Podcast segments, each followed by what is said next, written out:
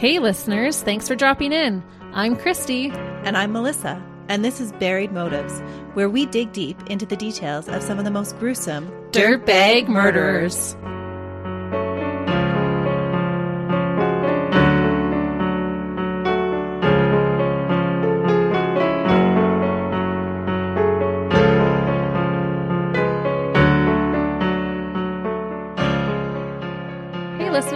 Welcome back to Buried Motives. We hope you had a wonderful Christmas and a happy new year. We're back. It's January and we are raring to go. We are excited to be back with you. Did you make a New Year's resolution? I always make New Year's resolutions. Do you follow them? Sometimes. I don't know what my success rate would be, though, to be honest. How about you? You're not really one for resolutions, I'm usually, not. are you? No, Except to drink more water. I know that's been one like every single year for you. Did you make it. that resolution again? every year. That's my go to. I just have a hard time making a resolution because I don't like failure. Well, then you stick to your resolution. I know, but what happens if you fail? I'm just kidding. If you don't make goals, you don't have to worry about failing them. That's right. Join us for more inspirational tips to come. But I do like New Year's because it is a time to kind of commit yourself to something new. It's a time of year when you get a chance to choose a direction. Yeah, it's like a little fresh start every year. It is. It feels exactly like starting fresh. Those were the kind of thoughts I was having as I prepared this case for us this week. There were so many times the individuals in this case were given the opportunities to choose what kind of people they wanted to be. So many forks in the road to choose from, and so many chances given to right past ways and make an attempt to make things better or make a different choice. This case reminded me that we all have choices about how we react to situations that we're put in that are beyond our control. Those decisions decide whether or not someone becomes a dirtbag. Ooh, that's very true. I always find it so interesting when there can be just a pivotal choice that takes someone on a totally different road. It's so true, and I feel today's dirtbag made all the wrong choices. Today's case begins with a love story. Michael and Deborah Liles were married in 1975. Both Mike and Deborah, or Debbie, had grown up in the working class section of North Jacksonville and wanted to raise their family in the same community. As a child, Debbie had loved her close knit community that a friend called a haven of safety and camaraderie. It was exactly the kind of place that they wanted to raise their kids in. In 1980, she and Michael bought a ranch style house with Spanish archways in Panorama Park in Jacksonville, Florida. They fondly referred to their new home on East 59th Street as the castle. Oh, It's so cute. It does look like a castle. They filled it with love and laughter with their growing family. As Mike worked at a bank and later helped to run a day labor business, Debbie stayed home with their four children, teaching them about the world and music. Debbie loved to play the piano, and her children were raised on everything from Bach and Chopin to Paul Simon. oh, I love that. Music just seems to make a home that much happier. It does. And music was just a part of Debbie's fabric. Together, she and Mike built a life of kindness, teaching their children to be honest and charitable and always forgiving. The kind of people that help to make the world a better place. They also taught them that each person was responsible for their choices and should be accountable for them. Mike was a man with a huge heart and many convictions. And he seemed like one of those people that had the courage to put their convictions into action. One time, in his 20s, he came upon a panhandler on a bridge that had a sign, Will work for food. Mike offered the individual the opportunity to work for him for good wages. When the individual turned him down, Mike made his own sign and took up residence standing on the bridge alongside the man. Oh, Mike's sign read, No, he won't. oh my goodness. I actually love that. It is so perfect. And I think it totally speaks to Mike's character. He's willing to help out, but he's not going to take any bull either. No, and obviously being a person of your word was important to him. Very important to him. Mike went on to work for four decades helping people find temporary work that would start them on the path to being self sufficient. It was always important to Mike that each person knew that even at their lowest that they were loved and had value, that there was someone to help. He believed that a person just had to reach out and be the one to take what was offered and make good on it, that a person could change their story. Those were the kind of people that he and Debbie were. They were kind and willing to help anybody, but they were also not the kind to be taken advantage of for their kindness. To them, kindness and compassion were choices that someone could make purposely. They sound absolutely amazing. Reading about this family just endeared them to me so much. It really seemed like they lived what they preached. And through this case, I think you'll agree. It really sounds like it. On July 9th, 1993, while pregnant with her fifth child, Debbie was at home alone, talking on the phone when she saw a man's face in the door window. The stranger standing there asked if they had any yard work to be done so that he could earn some money. Debbie told him that they didn't, and he appeared to leave. After finishing her phone call, Debbie continued her earlier task of unloading shelving from her family's vehicle. That's why the door was left unlocked 35 minutes later when Curtis Head came bursting through the door. Oh no. This time he was agitated and shouting about yard work. Debbie, desperate to get him to leave the house, told him that she would call her husband and that he could find him work because this is exactly what Mike did for work. Right. In response to her offer for help, Curtis locked the door, grabbed her by the throat, pushed her onto the couch, and started punching her. no. He demanded to know where her money was for over 20 minutes while he beat her. And she's pregnant. Mm-hmm. Five months pregnant. I cannot even imagine the fear that would be going through her. Not only would she be worried about her own life, but also the life of her unborn baby. Mm-hmm. She told him that her money was in the kitchen trying to cooperate, doing anything to get him to stop beating her. Debbie said, quote, As he dragged me to the kitchen, he kept punching me in the face. I thought he was trying to knock me out. I told him if he knocked me out, I would not be able to show him where the money was. And so he did stop beating me. At this point, my face was covered with blood.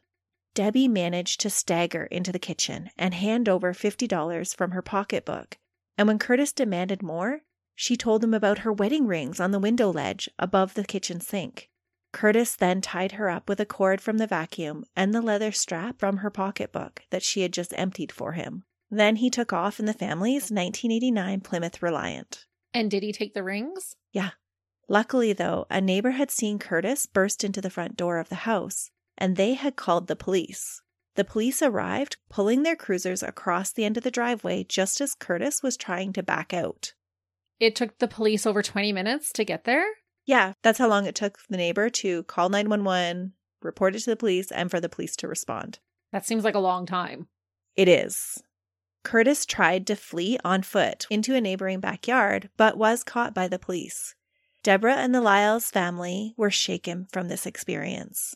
Being robbed and attacked in your own home can be such a traumatic experience because it's supposed to be the one place you feel safe, and that was taken away from them. Oh, it's such an invasion. Mm hmm As they went through the court proceedings, they learned that Curtis Head was a repeat criminal that had a lengthy rap sheet and had been given a 30 year jail term in 1980 for four different burglaries.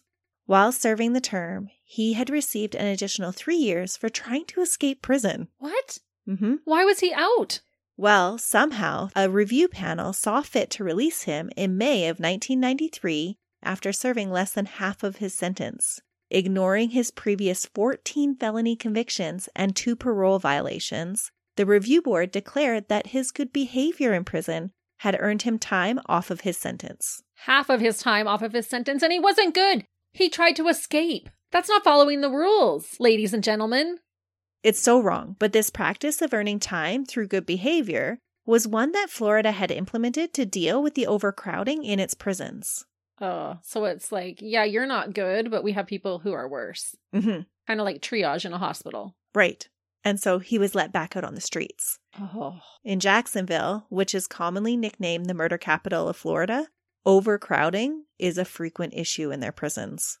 Curtis was given a life sentence, plus an additional 10 years for stealing the car on the 30th of September, 1993.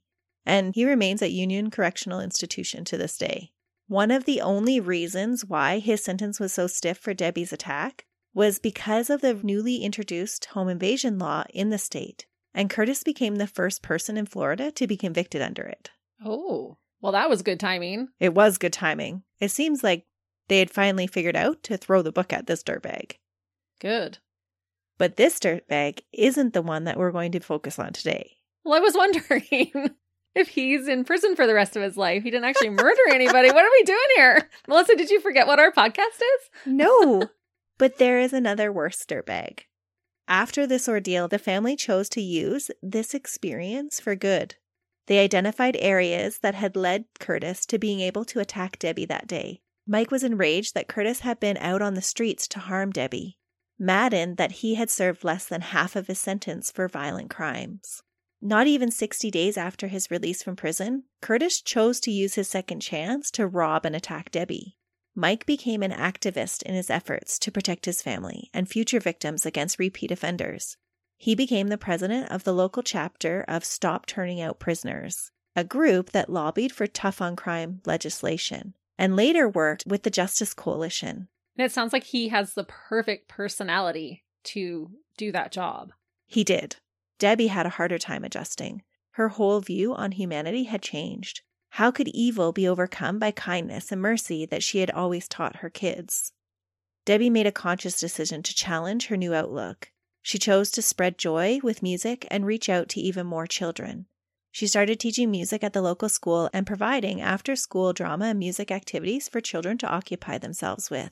She chose kindness, trying to make a difference one child at a time. The couple also chose to stay in their home. They made the purposeful decision not to move from their castle, even though the street they lived on had changed quite a lot since they had first moved in. It was the neighborhood that Debbie had grown up in, and they weren't willing to give up on it just yet. Sadly, past city planners had focused more on segregation than unity when dictating which areas of Jacksonville could have services and businesses. This had promoted areas of the city to become more disadvantaged than others. And unfortunately, the Liles area was one of those disadvantaged ones. Oh, that is frustrating. Mm-hmm. The burglary and attack on Debbie were not isolated events in their neighborhood, and over the years, they had their fair share of thefts. But the couple remained adamant about not being a part of the problem and instead chose to be a part of the solution. They held fast to their neighborhood, choosing to be the bright spot in the community. Even after their own children had all moved away, they remained. That's really admirable. It would be easy to just pick up and get out of Dodge. It is. They just weren't willing to give up on it and move away like so many other families had that had the means to do so. They stayed behind. To try and make it better. Yeah. Debbie continued to work with children, inspiring young minds with her music and laughter. And Mike continued to advocate for victims of violence and accountability for criminals. He and Debbie would tell their story to others, hoping to inspire change. Gerald, the couple's oldest son, said, quote, that his parents didn't leave for the suburbs in large part because they didn't want to be a part of the legacy of racism. They had taken this awful thing that had happened to them and made a conscious choice to have something good come out of it. They were just those kind of people. Unfortunately, dirtbags don't often give any thought to the kind of people their victims are. On the morning of March 23, 2017, Adam Lawson chose to enter the Liles home to steal their valuables. Man, this poor family. I just don't know how you could feel comfortable in your home after being robbed repeatedly. It would have been so difficult, but that's how strong their convictions were. Yeah, that says a lot. Mm-hmm. Especially after she had actually been physically attacked. Mm-hmm. She could have lost their youngest child. As well as her life. Exactly. But they just wanted to make a difference. Adam Christopher Lawson Jr. was born on June 30th, 1992. By the time he was 24, his drug addiction lifestyle was supported by breaking into other people's homes and stealing from them. It was a lifestyle that he had fallen into and had become quite practiced at. On Christmas Day, back in 2007, at 1 a.m. in the morning, Adam, at the age of 15, along with some older boys, broke into a home at 326 Pine Street in Fort Meade, Florida. The owner of the home came home during the process, and the four burglars fled the scene with their stolen goods, but not before battering the owner's five year old son. What? The five year old? Mm hmm. Oh, big, strong men to beat up a little five year old child. They took on a five year old. They're disgusting. Mm hmm. When police arrested Adam, he admitted to the crime and another burglary that they had committed. He was charged with two counts of grand theft, burglary, and battery, and burglary of an occupied dwelling, and was sent to the Juvenile Assessment Center. When he was released from juvie, he went right back to his former lifestyle and was arrested again for committing a burglary on February 6, 2010, just before he turned 18. This time, he was sentenced to just a little over six years and was released on March 9, 2016, and was to remain on probation for two years.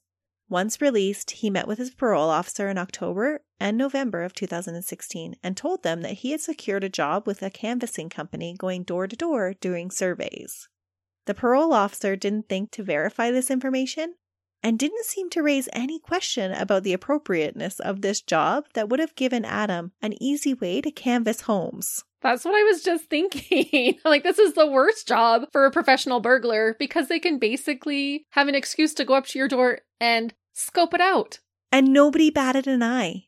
Oh my goodness. There is some debate of whether he actually worked for this company or if he just told his parole officer about it. But it was on his parole file that this is the job that he told his parole officer he had. And she was like, Yep, good. Awesome. You've got a job. What?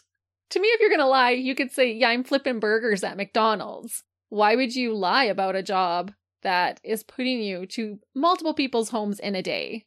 Yeah.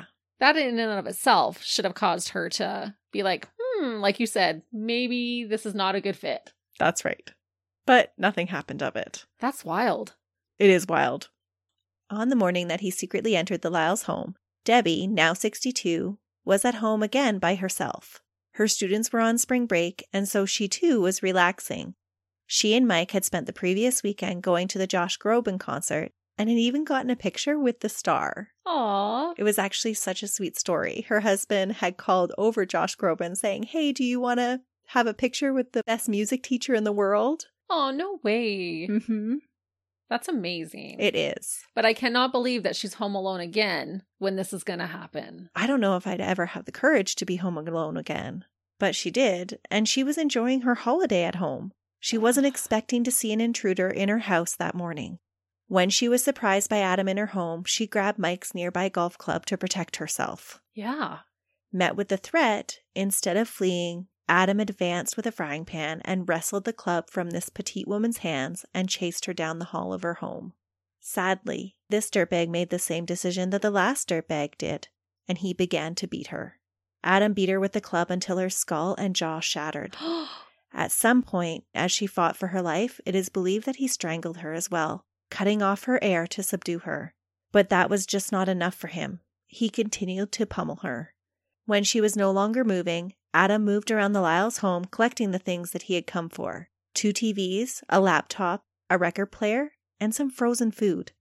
Then he fled the home in the couple's 2010 Buick LaCrosse. That's what her life was worth. Mm-hmm.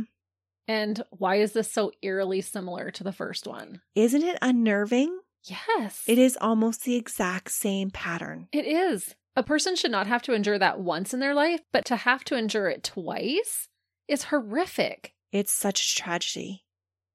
Shortly after 1 p.m., Michael came home for lunch and he immediately knew that something wasn't right as he pulled in the driveway. The car was missing, and the freezer in the garage was open and there was food all strewn about. When he went inside, he saw the golf club and the blood splatter everywhere, Oh, and his beautiful wife of 41 years dead. no. He made a frantic, heart wrenching call to 911 with the realization that it was already too late. Later, when he called his oldest son to tell him about his mother, he just said, They got her this time, son. A parent should never have to make that call to their child. No. The couple's oldest daughter remembers getting the call from the police to come to her parents' home when she was standing in the checkout line at a grocery store. She still distinctly recalls abandoning her cart and making calls to try and protect her siblings from the horrific news. And I just think you would always remember the moment that you got that call. Oh, it would haunt you forever. Mm-hmm. Police begin to investigate, and two days later, they find Debbie's car hidden behind an abandoned house on Nodder Ave off Golfair Boulevard. With evidence they find in the car, and with the help of Debbie and Mike's children, the police track down surveillance video that captures the car driving away from the scene and turning into a nearby trailer park shortly after the time of the crime. Was actually the kids that went around to different businesses on Main Street to say, Hey, have you got any footage? One of the businesses was a funeral home and they actually sat through a funeral waiting to talk to the director to see if they had any footage that captured their mom's car. Oh, it just speaks to how much those children love their mom. Yeah, it does. But their efforts were rewarded because the footage showed that their mom's car turned in to the trailer park. It was Long Branch Mobile Home Park on North Main Street, and it was just a mile from the castle and was where Adam was living. The police started canvassing the area to see if anyone knew anything, and they find Adam at home and question him. Of course, he denies any knowledge of any attack to the police, but he makes a confession to his girlfriend after they leave. He tells his fiancee that he did beat Debbie and that he left her for dead. His fiancee shares this knowledge with the police, and Adam is taken in for questioning on April 2nd. Good for her for doing the right thing. Mm-hmm. She just said she couldn't sleep. She just couldn't live with herself knowing that information. No. And how could you even sleep next to a man that you know did this to a woman? Well, she didn't feel safe. Yeah. Mm-hmm. And Debbie at this point was what in her 60s? 62. Yeah. And he's a young buck. She didn't stand a chance. He's quite short, but still, he easily overpowered her. Yeah. While he was interrogated, the police searched his house and they found a pair of shoes with what appeared to be blood on them. This blood would later be matched to Debbie's. A gun was also discovered at Adam's home, and I'm not sure if it was used during the robbery, but it definitely wasn't used against Debbie. She had died from blunt force trauma. And the fact that you said that he only lived a mile away from Debbie and Mike, to me speaks to just how commonplace this was for him. Because normally, if you want to plan out a crime, you're not going to do it right in your neighborhood. Oh, yeah, he has no impulse control. He just saw something and he wanted it. He needed it for himself, and so he took it. Right. And he didn't care who he hurt. no, and he doesn't even care where he is, that it's so close to his home. He probably knows that the police are not actively looking into every single robbery. No, it doesn't seem like he has any fear of the police. At the police station, Adam is made to sweat it out alone in the interrogation room for over four hours before he's questioned. During this time, he becomes increasingly agitated about being left alone. He does not like to be left alone. Good.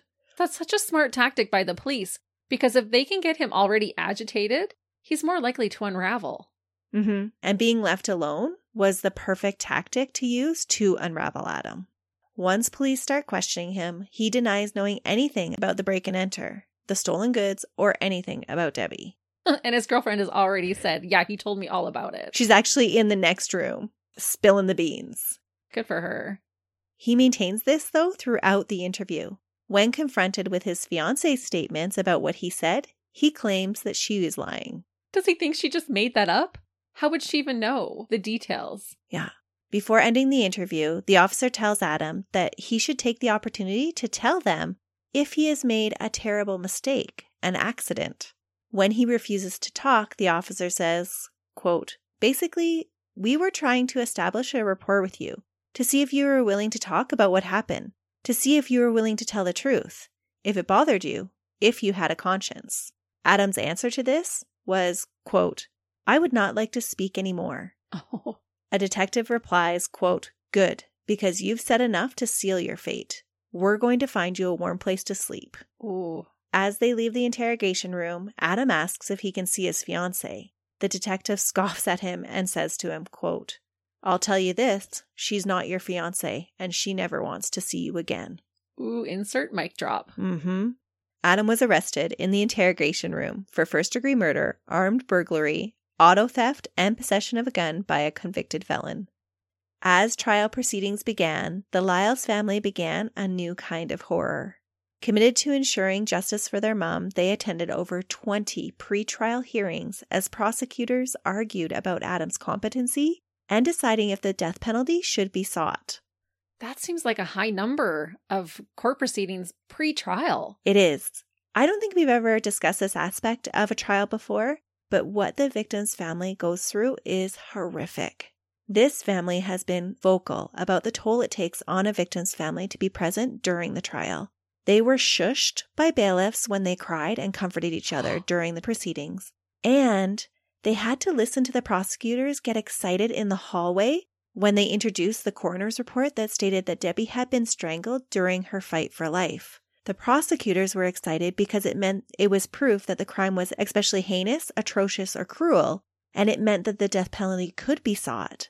But for Mike, though, this took away his one comforting thought that maybe Debbie hadn't seen Adam coming and that she had died quickly. Oh, so he knew that she suffered. Mm-hmm. But I cannot get over, excuse me, that the bailiffs shushed them for crying. Yeah. That bailiff needs a new job if that's going to annoy you. If you can't have any compassion on it, but it was an emotional outburst and they couldn't have that in the courtroom. I'm assuming it's not like they were like wailing and rolling all over the floor. No. Let the people cry. This is their mother and their wife. hmm But I don't think I've ever thought about what the family hears in the hallways or in the courtroom and how it affects them. No, me either. And never did I dream there would be so many proceedings before the trial even starts. Right. I don't know if that's a common thing or not to have that many. I imagine it is. Wow. As the weeks drew on, the proceedings were more and more difficult to endure for the family. There isn't much about the pursuit of justice that lends itself to comfort the victims or their families. In the year after the murder, Mike continued his work with the Justice Foundation, working to help victims of crimes, and he actually became their leader. He just continues to be an advocate for other victims and their families. That is incredible. Because he had every excuse he would need to just retreat and curl up. Mm-hmm. He did, but he just continued to fight. Wow, that speaks a lot to who he is as a person. Does. It also makes what happens that much more heartbreaking. Don't tell me something's going to happen to him too. It does. What? hmm In the summer of 2018, the prosecutors came to the family and told them that Adam had agreed to plead guilty if the prosecution would take the death penalty off the table. The new prosecutor offered the family a different concept, referred to as restorative justice, that would save them from having to go through the trial. Melissa Nelson, Jacksonville's lead prosecutor at the time, told them about how in other cases she had worked on, that other families had felt more comfort when they had had more say in what happened during the trial and what kind of sentencing that the defendant would face. Historically, it's always the prosecution that decides on the sentence that's sought. They could pursue the death penalty sentence even if the victim's family were opposed to the death sentence. Right. Now, what she offered the Liles family was more say in what was happening to them. Melissa Nelson had become a strong advocate of restorative justice and had seen it work in the past to bring families more comfort. Danielle Sered, a specialist in restorative justice who has interviewed hundreds of crime survivors and who herself was raped and has lost loved ones to murder, has written that most victims say that what they most want from the criminal justice system is safety for themselves and their communities. While some may seek vengeance, those who take part in restorative justice tend to believe that harsh punishment alone only creates further destruction and doesn't allow something productive to come from their loss. And that totally was how this family was brought up. Oh, definitely. hmm The prosecution told the Liles family that the questions that most families have are rarely answered in court proceedings. Families are often more concerned about the whys instead of the hows that the prosecution focuses on. Rarely do families ever get answers like that in court, where defendants have the right to remain silent, and there's an incentive for them to claim innocence even if they're not. I'm just questioning to myself why can't they have both? It would be nice to have both. Mm-hmm. If it's a way for the family to be comforted, I think they should be given the whys. Definitely. But is a why more important than the justice?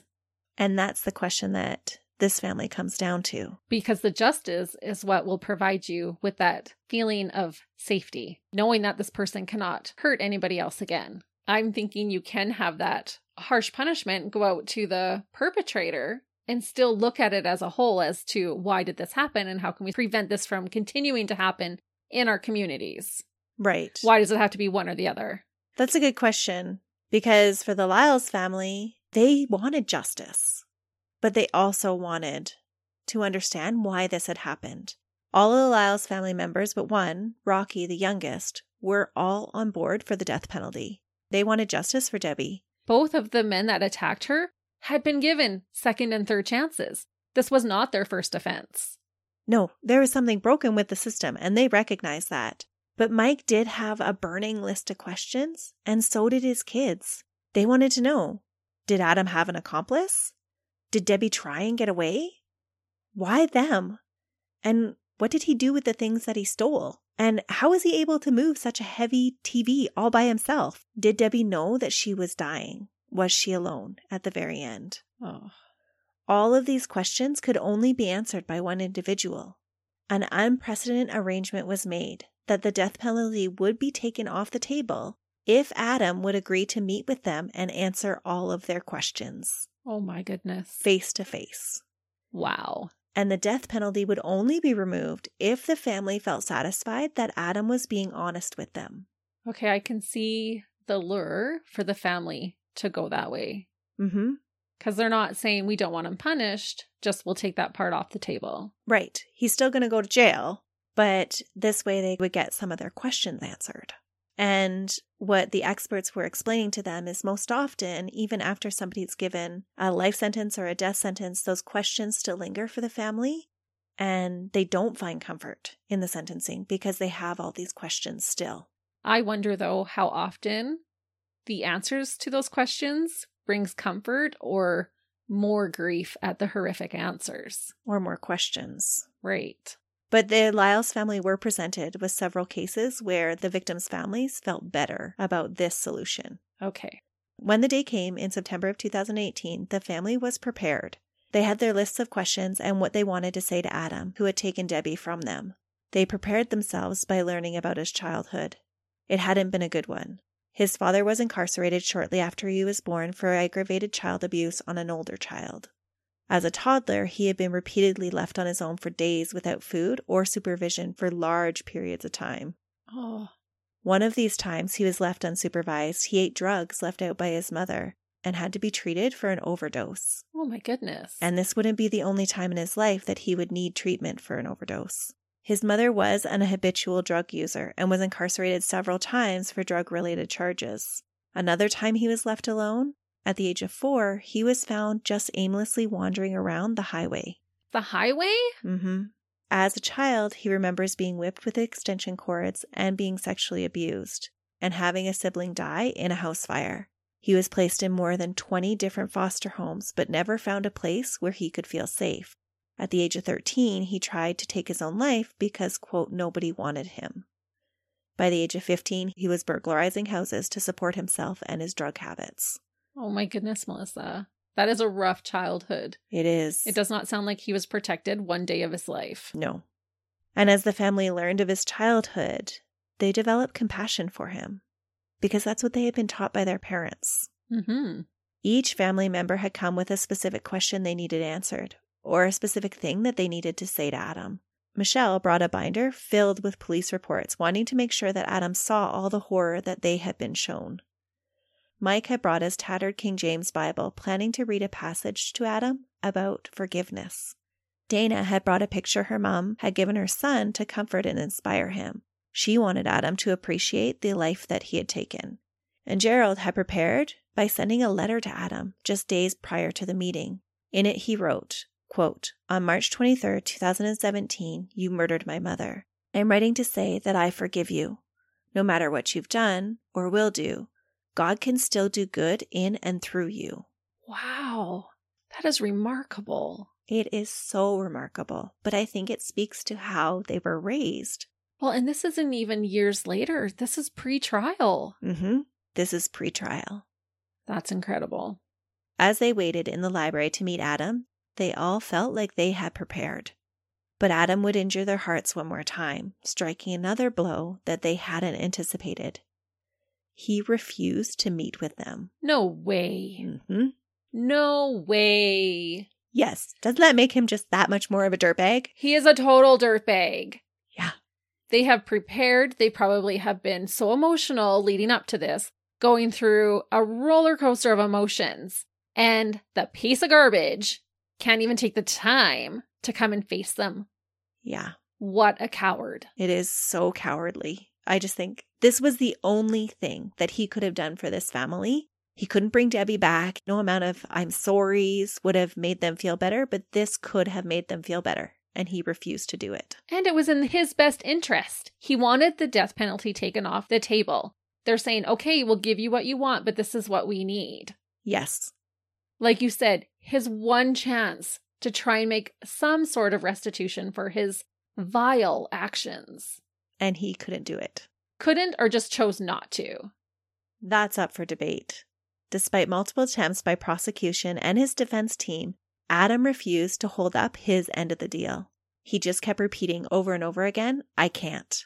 This dirtbag had the ability to carry out murder, but didn't have the courage to sit down with Debbie's family after he had taken her life. No kidding. He's this big, strong man with a golf club when it's just him and Debbie in the room. Mm-hmm. But as soon as he's held accountable, oh, he's too scared. Exactly. After he had agreed to tell them everything, he refused to say anything. Do you think it was vindictive? Or do you think it was just more selfish? I think it's hard to say. This is what the prosecutor said happened when they were trying to convince him to talk to the family, because it was hours that the prosecution and his defense team were telling him, no, you need to do this. And he had been prepared for it. And meanwhile, the family's sitting there waiting. Exactly. Oh, And when they were appraised of the situation, Mike was livid. He was like, get him in here, make him do this. And one of the things he really struggled with is that they could force this guy to go to his death, but they couldn't force him to tell them the answers that they wanted. that is frustrating. hmm When the prosecutors broke the news to the family, they said, quote, he's pitiful, like he's still a little child. He just won't do it.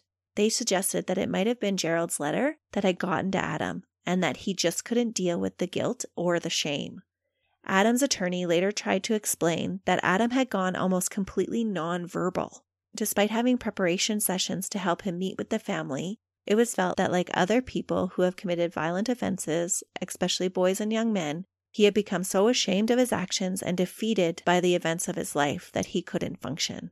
This caused Adam to completely shut down under the pressure of facing Debbie's family. And I'm not sure if I buy it. I just can't help but think he was a coward who couldn't face up to the fact that he was a dirtbag. Yeah, he chickened out. He did. This was the second most dirtbag decision he could have ever made. The first one being murdering Debbie. Yes. The family now had another choice to make. They could go to trial seeking the death penalty and probably win, but it would likely take more than a decade before he was put to death, and they would have to face appeal after appeal. They commented that their lives would revolve around making sure another human being was killed. A trial would also open up the possibility that Adam could somehow be acquitted and be able to do this to someone else's family. Or they could stick with the deal. Adam would plead guilty in exchange for life in prison. This family chose life in prison for their murderer, holding out hope that they would again be able to try to meet him behind bars at a later time and get answers. It honestly sounds like the reasonable choice. It does, especially after I read their experiences with just the pretrial hearings Right. and how difficult that was for them. I think I would insist, though, that he wasn't allowed any appeals. hmm Before Adam was sentenced, tragedy struck the Liles family again, and many feel it was indirectly caused by Adam's decisions. On October 16, 2018, Mike was found dead in his castle. What? hmm In the weeks and months that followed Adam's refusal to talk to the family, Mike's health had deteriorated. Oh. He couldn't sleep. He was paranoid that somebody was breaking into the house. He stopped taking care of himself and the house that he had shared with Debbie, allowing the dog to chew up furniture and make his own messes everywhere. The children tried to get him to leave the house, but he refused, saying, quote, If staying in that neighborhood had killed Debbie, why should I get to escape? Oh, no. His death was determined to be from natural causes, and the family doctor declared that his death had been caused by broken heart syndrome. Oh, that is devastating. It is. Those poor children. All because of one dirtbag's decisions. Oh, And he was doing fine up until the point that Adam refused to talk to them. He was being a strong advocate. He was still fighting for victims. He was doing all of those things. He was doing just fine. that's devastating. It, it was so devastating. Adam Lawson was sentenced to two life sentences for first degree murder and armed burglary. He also received another 20 years combined for his other convictions on February 21st, 2019. During the victim impact statements, a home video of Debbie and her family was played. The whole time, he kept his head down, rocking back and forth, with his fingers plugging his ears, blocking out the voice of the woman that he murdered. Beyond entering his guilty plea, Adam did not speak, still refusing to hold up his end of the bargain. He remains in the annex in Mayo, Florida. So many times he was given the opportunity to choose a different path, paths that wouldn't have continued to hurt people. And so many lives were affected by this one dirtbag's decisions. the prosecutor that offered the family restorative justice hasn't offered it since. Michelle had to quit teaching because she couldn't stop seeing Adam as a child in her students. She said she worried that she was becoming someone she didn't want to be, and that she would find herself in a newspaper under the headline, quote, Teacher tells students he'll end up a murderer. Mm. But I think Debbie and Mike's son best captured the decisions that Adam had despite his past. When asked about wrestling over justice when you account for someone's life, he said, quote, as gut wrenchingly awful as Lawson's childhood was, he still had a chance every day to make decisions. He had the chance to choose to let my mother run out of the house. He had the chance to choose and face us and say, What questions do you have for me? It actually ignores his humanity to suggest otherwise. So true. And he had the decision to just run out of the house when he saw that Debbie was there. Mhm. And this has taken a long time to get to this point. He had ample time to think about his decision not to face the family and could have changed his mind. But he didn't. He wouldn't even watch her video. He was a spineless little slug. Yeah, it is just so sad. And that is the case of the cowardly, wayward, thoughtless Adam Christopher Lawson Jr. that chose murder over taking responsibility for his life. The dirtbag that continued to put his own needs above others and choose not to give his victims' families even an ounce of respect after they spared his life. That is terrible. And it is so pointless. He killed her for what? A TV and some frozen chicken nuggets? hmm It's just so awful that that's all the value that he placed on life. Yeah. And it literally destroyed Mike, and the trauma will live forever in those children and grandchildren. Mm-hmm. It's just such an awful, awful case. It really is. What a way to start the new year, Melissa. I think it's the perfect way to start the new year with a discussion about the choices that each one of us have. You're absolutely right. And speaking of choices, we hope each one of you will choose to join us again next week. Until then, See ya. bye.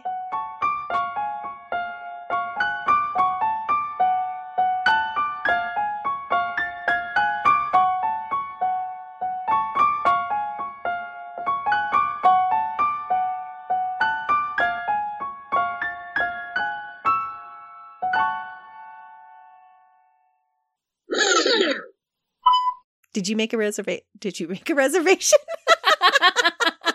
For dinner. so somebody else will cook. Priorities. Ew, no. You have to cut that out. You cannot put that in there.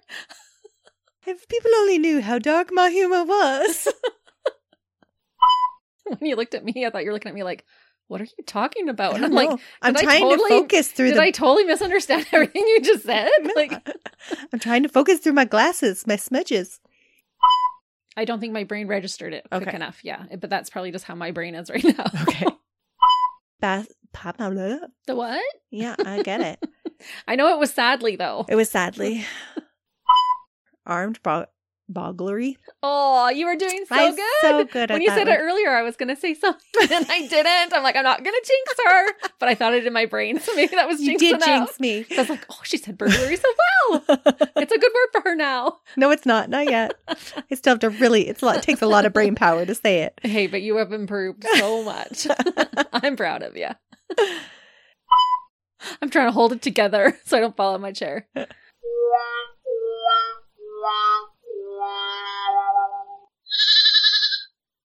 Hey, we're live, pal, and we'd love for you to come check out our podcast, Tales from the Estate. Each week, we talk about our top five favorite somethings. My beautiful wife, Caitlin, likes to share all sorts of random facts. Yeah. Did you know that cows have accents?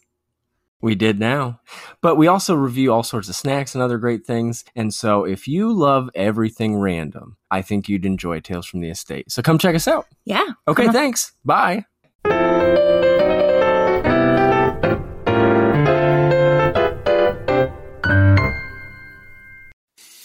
I'm Matt Cundill, host of the Sound Off Podcast, the show about podcast and broadcast.